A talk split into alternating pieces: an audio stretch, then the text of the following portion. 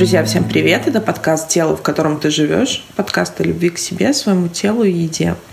Меня зовут Дарина, и сегодня у нас в гостях специалист нашей команды Валерия Сурова, психолог э, в когнитивно-поведенческом подходе, бизнес-коуч. Лерочка, доброе утро. Доброе утро, Дарина. Рада, что ты здесь, рада тебя видеть. Эм, Сегодня у нас с тобой такая тема, наверное, которая уже с одной стороны избита до нельзя, а с другой стороны она от этого удивительным образом не теряет свою актуальность. Это то самое непонятное чувство, сложно идентифицируемое, сложно понимаемое, сложно проживаемое, но знакомое, мне кажется, ну, глобально в тот или иной период жизни, а кому-то и перманентно, каждому человеку. Вот сегодня хотела бы поговорить с тобой про тревогу что делать, откуда она берется, нормально ли это и вообще как это работает.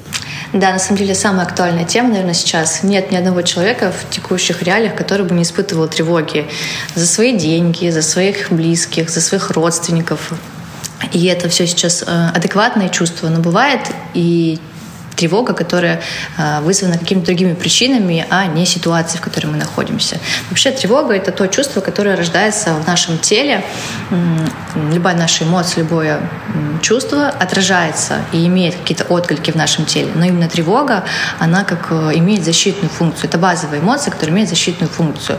То есть в момент тревоги у нас происходит выброс э, адреналина, напрягаются мышцы, э, мы не хотим есть, мы не хотим спать, как раз для того, чтобы мобилизовать мобилизовать ресурсы своего организма для какого-то РФК и действия. Вообще тревога — это как бы такое состояние э, предспасительное. Но если в в эволюции там ранее это было актуально, и когда мы испытывали тревогу, она нас спасала, то сейчас зачастую, живя в таких тепличных достаточно условиях, тревога зачастую просто мешает нам жить и делает нашу жизнь яркой, некачественной, беспокойной, невкусной, некрасивой и так далее. А, и люди тоже бывают э, тревожные и нетревожные. И воспринимают реальность они тоже по-разному. И я дальше буду говорить, э, что делать людям, которые патологически тревожны, имеют хронические какие-то расстройства личности тревожного спектра. Это а, генерализованное тревожное расстройство, и компульсии, а, и другие. И люди, которые не тревожны по своей структуре личности, но имеют какие-то временные состояния тревоги. Вообще избавиться от тревоги навсегда и не испытывать ее никогда невозможно и, в принципе, не нужно, потому что это наше полезное чувство, которому самое важное, что нужно научиться сделать, это использовать эту тревогу во благо себе, и чтобы она работала на нас, защищала нас и исполняла раз свою функцию. А, итак, некоторые причины, почему может э, происходить тревога, почему мы можем э, тревожиться. А, часто это бывает так, когда что-то в нашей жизни происходит не так, наша жизнь нас не устраивает, не удовлетворяет, мы не можем самореализоваться. И образуется гигантское количество психической энергии, которая просто не находит выхода. Если мы возьмем, например, мамочек в декрете, которая имеет э, большой умственный потенциал или творческий потенциал, которые не могут его реализовать там, одним только уходом за ребенком или э, заботой о муже, то образуется гигантское количество энергии, которое никак по-другому не расходуется на какую-то пользу, но мозг продолжает работать, продолжает создавать нам какие-то мысленные ситуации, которые тревожные, которые мы сами же в уме и будем решать и как-то эту энергию расходовать. А, следующая причина, почему может э, возникает тревога у нетревожных людей. Я, я сейчас рассказываю только про тех, кто не испытывает это, это состояние хронически всегда и ну, как бы не погружен в такую жизнь тревожную. Это когда в нашей жизни происходят какие-то кардинальные перемены, э, что-то новое, и мы еще не успели адаптироваться к этой ситуации. И конечно же, новое, эволюционно для нас опасное. Поэтому абсолютно адекватно испытывать э, тревогу в новых ситуациях. Например, сейчас, когда происходит ну, изменения нашей реальности, конечно же, адекватно испытывать э, тревогу. И следующая причина, почему можем испытывать тревогу, это когда мы сталкиваемся с ситуацией, в которой когда-то для нас в прошлом была уже э, с негативным последствием, и мы снова, имея ту память, приходим в эту ситуацию, и, конечно же, мы тоже тревожимся. И это тоже э, тревога исполняет свою защитную функцию нас. Э, например, если когда-то вы занимались спортом, и при исполнении какого-то элемента вы получили травму, потом у вас после этого была долгая реабилитация, вы полгода лежали в кровати, вам было грустно, одиноко, вы чувствовали бессилие, и это было ярким воспоминанием, которое у вас отпечаталось таким негативным следом, то в следующий раз, когда вы будете делать это упражнение, этот элемент, вы будете испытывать тревогу, такой же страх, что это повторится. Поэтому вот в этих трех случаях испытывать тревогу адекватно, нужно просто ее вот распознать и принимать какие-то действия.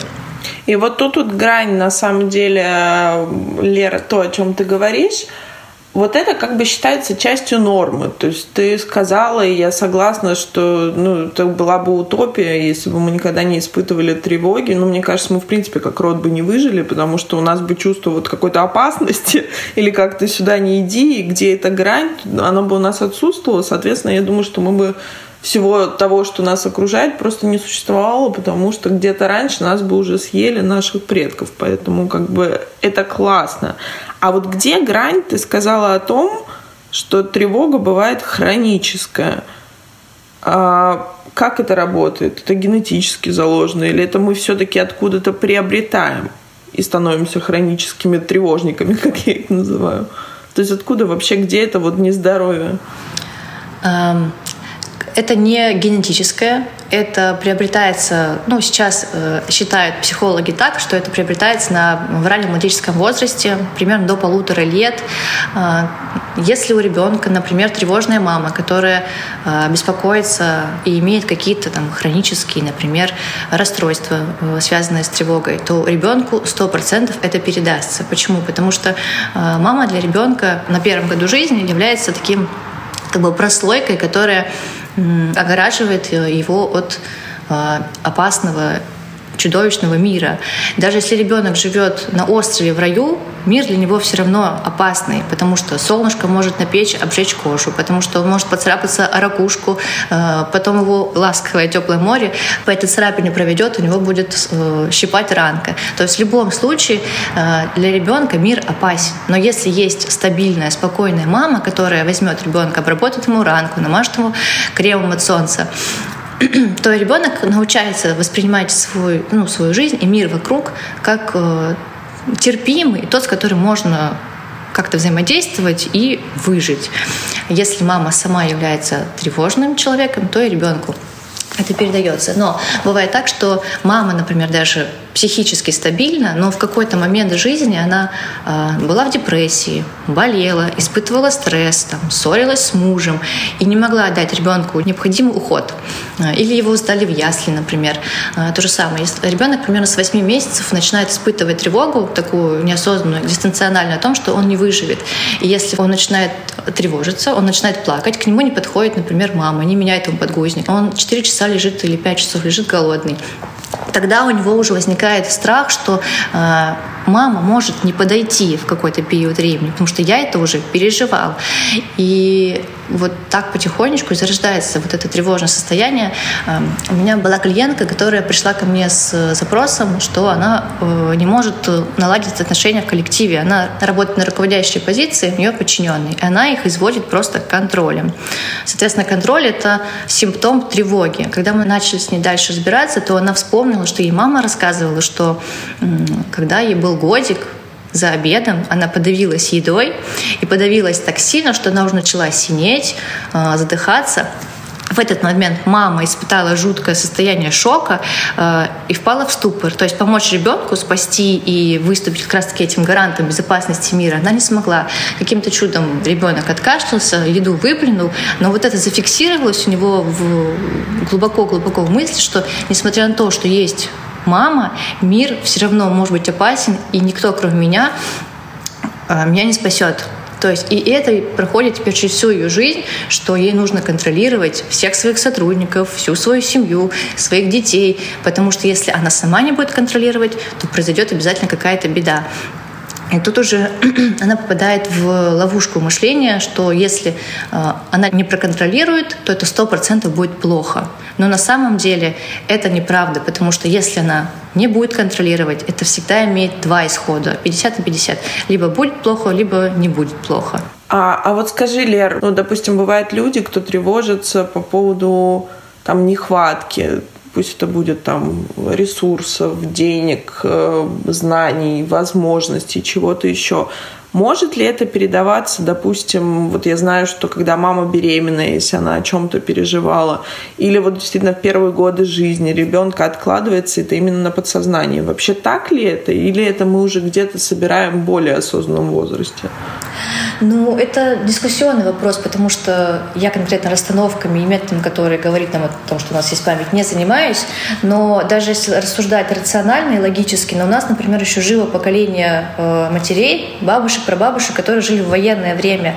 И они испытали детьми тот страх, что им нужно быть все время э, в таком напряженном состоянии, готовым к спасению, что будет нехватка еды, могут обстреливать, где нужно прятаться, по какой стороне ходить. В Ленинграде до сих пор висят таблички и когда этот ребенок войны вырастает и заводит своих детей, ну, конечно же, он сознательно или бессознательно все равно передает своему ребенку тревогу, что мир не такой э, безопасный, как может показаться. Она будет делать какие-то заготовки, будет делать какие-то закладки, занычки, что-то еще копить. Вот даже э, я на самом деле недавно рассуждала на, на этот счет, и у нас в России на самом деле вот этого периода, когда мы могли бы вырастить э, стабильное, зрелое психологическое поколение, и чтобы они потом зрелых, психологически стабильных, нетревожных детей воспитали, нет. Э, была надежда на это поколение, но из-за того, что у нас сейчас происходит в стране, мы тоже будем расти в тревоге, и наши дети тоже имеют риск э, вырастить с тревожными какими-то расстройствами разной степени тяжести. Вот. Я не думаю, что это закладывается как-то генетически, но бессознательно это сто процентов присутствует просто в обществе. Но в целом, да, ощущение, да, наверное, я неправильно сказала, это больше из расстановок, друзья, о том, что я говорю, что родовая память. Но вот как-то на общем фоне, да, потому что мы живем с вами в социуме, мы живем среди друг друга, и, конечно, вы сейчас можете наблюдать, как волной передается настроение от одних людей к другим, и это действительно такая информационная, своеобразная интоксикация, которая не менее страшна, чем обычная интоксикация тех же там продуктов.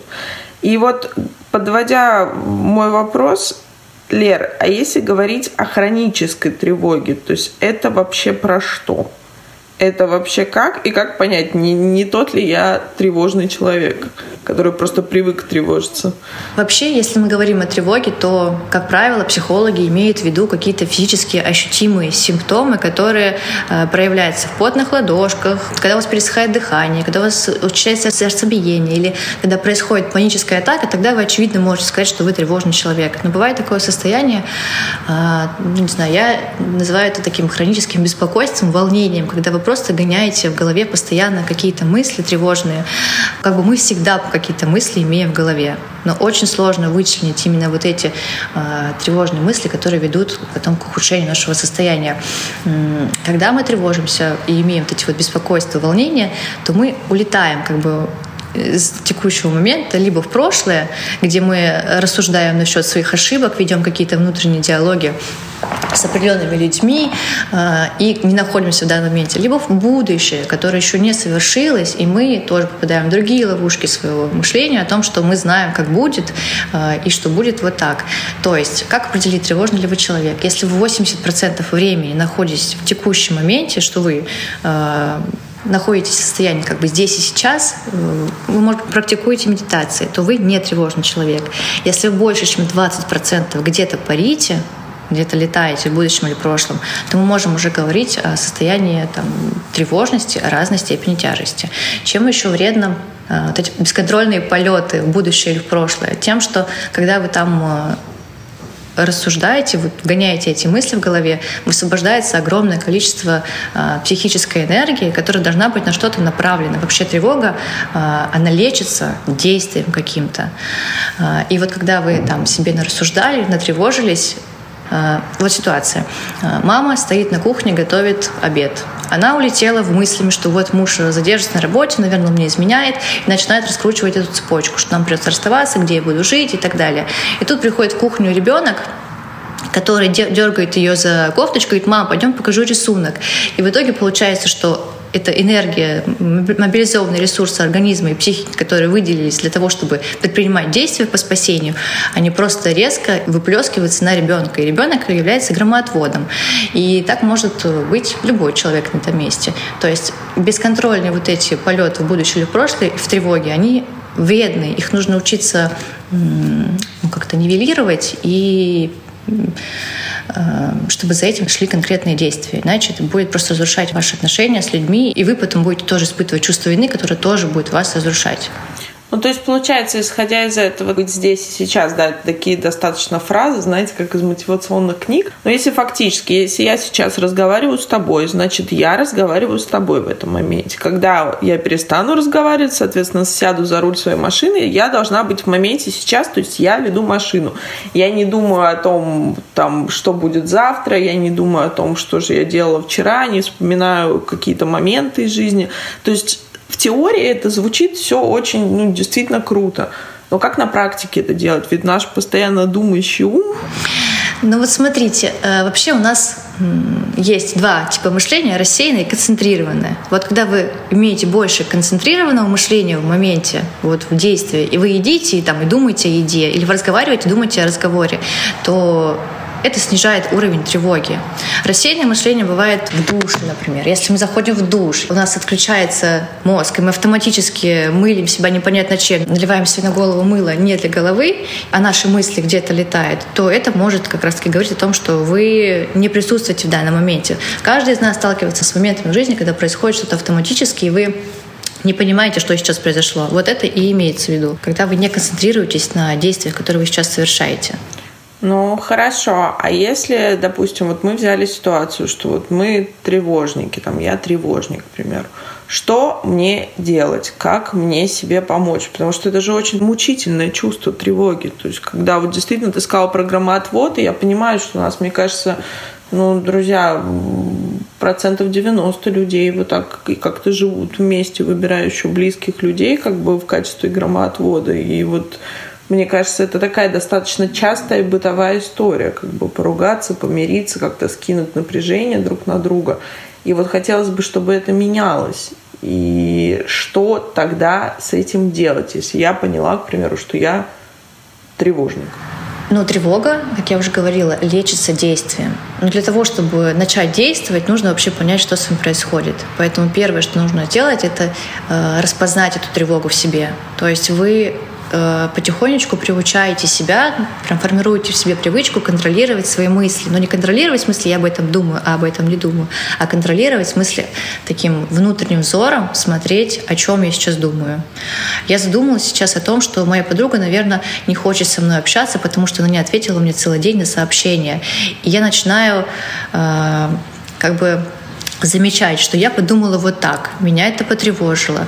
И есть очень такое золотое упражнение в когнитивно-поведенческой терапии, называется оно а, это такая табличка, когда мы сначала определяем свою эмоцию, которую проще всего понять. Например, мне тревожно, я почувствовала это, что у меня плечи напряглись, что у меня какие-то, ну, не знаю, я ногти грызу, или я чешу что-то, все время тереблю что-то. Вот такие моменты тоже нужно замечать, и это никак, кроме как осознанностью и усилием воли не заметить. А, но я сейчас говорю про легкие степени тревожности. Тяжелой степени тревожности а, самостоятельно заметить невозможно. Это только в процессе терапии, поскольку это настолько привычное состояние для человека, постоянно быть в тревоге, постоянно быть наготове, что понять, что бывает по-другому, самостоятельно невозможно. Поэтому а, всех людей, которые перманентно испытывают тревогу, от этого страдают, я рекомендую обращаться именно к, к терапевтам. Это решается все достаточно э, результативно. Так вот, что касается людей со, э, со средней степенью тревожности, Самое первое, что нужно, это осознать, что вы чувствуете. Это, конечно же, не просто. Если бы это было все просто, мы бы все не тревожились. Поэтому это нужно усилием воли, нужно быть в ресурсе, нужно иметь ручку, э, листик под рукой, взять и записать. Первое, что я испытываю тревогу. Потом нужно будет вспомнить и осознать, какие мысли сопровождают мою эмоцию. Например, я тревожусь, но что я об этом перед этим думала? Что моя подруга со мной не хочет общаться, что она плохо обо мне думает, что она расскажет плохо моему парню обо мне, что я неинтересна. И в итоге вы, а, когда вы будете выписывать все свои мысли, вы докопаетесь до того, что там я неудачница, и она точно не будет со мной дружить. Вот. У нас уже есть эмоция, мы уже ее определили, мы уже определили потом наши мысли. Дальше мы вспоминаем, какая ситуация этому предшествовала, а, какое событие произошло.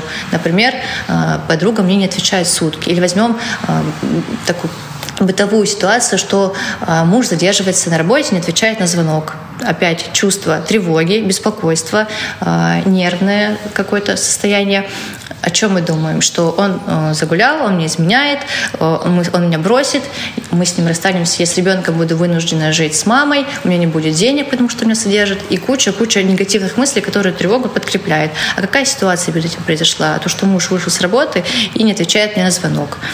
И, соответственно, когда у нас есть уже три составляющие что произошло перед этим, что мы почувствовали, что мы подумали, то мы можем отследить, как мы повели себя что мы э, сделали? Как правило, люди потом ведут себя так, что еще больше усугубляет их э, их тревогу, и, в принципе, никак конструктивно невозможно использовать э, эту эмоцию.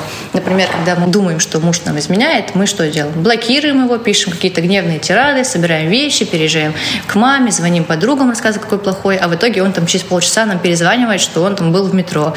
А, то есть мы уже можем наглядно увидеть наше деструктивное поведение. Когда у нас уже есть картины, когда мы осознали, что произошло, мы можем работать с этим дальше. Как? Нам нужно э, раскручивать эти свои мысли, нам нужно их опровергать. То есть мы начинаем э, дальше спрашивать себя. Вот, например, моя мысль, что э, он мне изменяет. Насколько это правдивая мысль? Ну, либо да, либо нет. Хорошо. Какие возможные аргументы к этому? За и против. Выписываем. Это может быть так, потому что я видела то-то, то-то, и это не может быть так, потому что он говорит мне каждый день, что меня любит, все время проводит со мной. А, дальше. Чтобы на моем месте подумал человек, который менее тревожный. Например, у нас есть какой-то ориентир, наша подруга, которая уверенная, классная, или у нас есть какой-то кумир. Чтобы они на моем месте подумали, что вот и муж не отвечает полчаса. Чем бы они занялись? Тоже выписываем, потихонечку опровергаем. Дальше мы начинаем все спрашивать. А то, что я сейчас подумала, оно основано на моих каких-то субъективных ощущениях или это реальный факт? То есть я застукала мужа за изменой, я увидела какие-то смс у него э, неоднозначного характера, или это просто мои какие-то тревоги, которые я сейчас себе сама нагнала, когда э, готовила обед. И вот когда мы начинаем испытывать тревогу, мы всегда попадаем в какие-то ловушки э, нашего мышления, так называемые когнитивные искажения. И моя задача как э, терапевта в процессе э, сессии как раз эти ловушки у человека и выделить. Это могут быть и полярные мышления. Есть мужчины, которые либо изменяют всегда, либо никогда не изменяют. Если мой муж когда-нибудь мне изменит, то он будет изменять мне всегда. И все мужчины будут изменять. Если у меня был какой-то негативный прошлый опыт, когда была подобная ситуация, то есть мы начинаем думать поляризованно, что тоже не является правдой. И мы тоже начинаем себе задавать вопросы, так ли это на самом деле, давал ли он мне поводы. Таким образом, мы, задавая вопросы, что происходит э, сейчас на самом деле, возвращая себя как раз-таки к реальности, к текущему моменту, что на данный момент происходит, э, мы можем снижать свою тревогу. Еще один способ справиться со своей тревогой – это так называемая катастрофизация. Это такое упражнение, когда мы вычленяем свою тревогу, мы уже сделали шаг первый, мы уже поняли, что мы тревожимся, из-за чего мы тревожимся, а теперь мы начинаем представлять самый худший исход событий, что да, мой муж сейчас приходит ко мне с работы и говорит, что он влюбился в другую женщину, и он хочет со мной расстаться.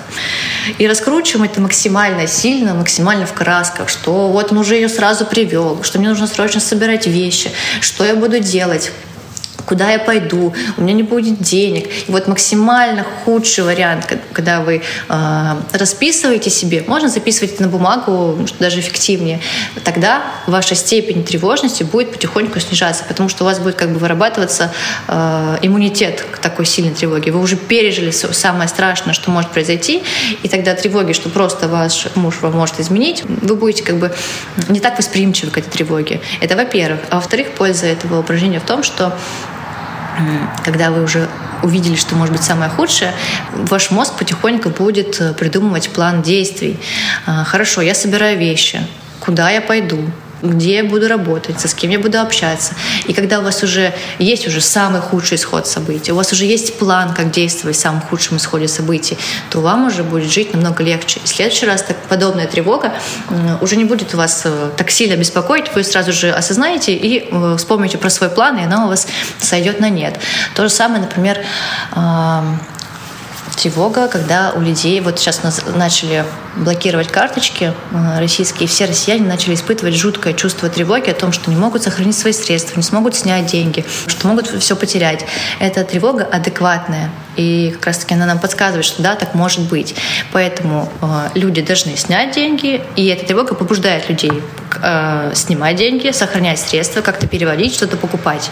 Э, и вот отличие как раз-таки самое основное тревожных людей с патологией от э, людей не тревожных, но в данный момент тревожащихся в том, что тот, кто тревожный, патологический, он будет просто еще дальше себе раскручивать, что я потеряю все деньги, я буду жить на улице, мы все умрем, но при этом совершать каких-то конкретных действий нет. У него будет э, вот эта психическая энергия, которая будет высвобождаться, она будет расходоваться на компульсивные э, какие-то действия, на компульсивное переедание. Они могут заедать стресс, тревоги. Это может э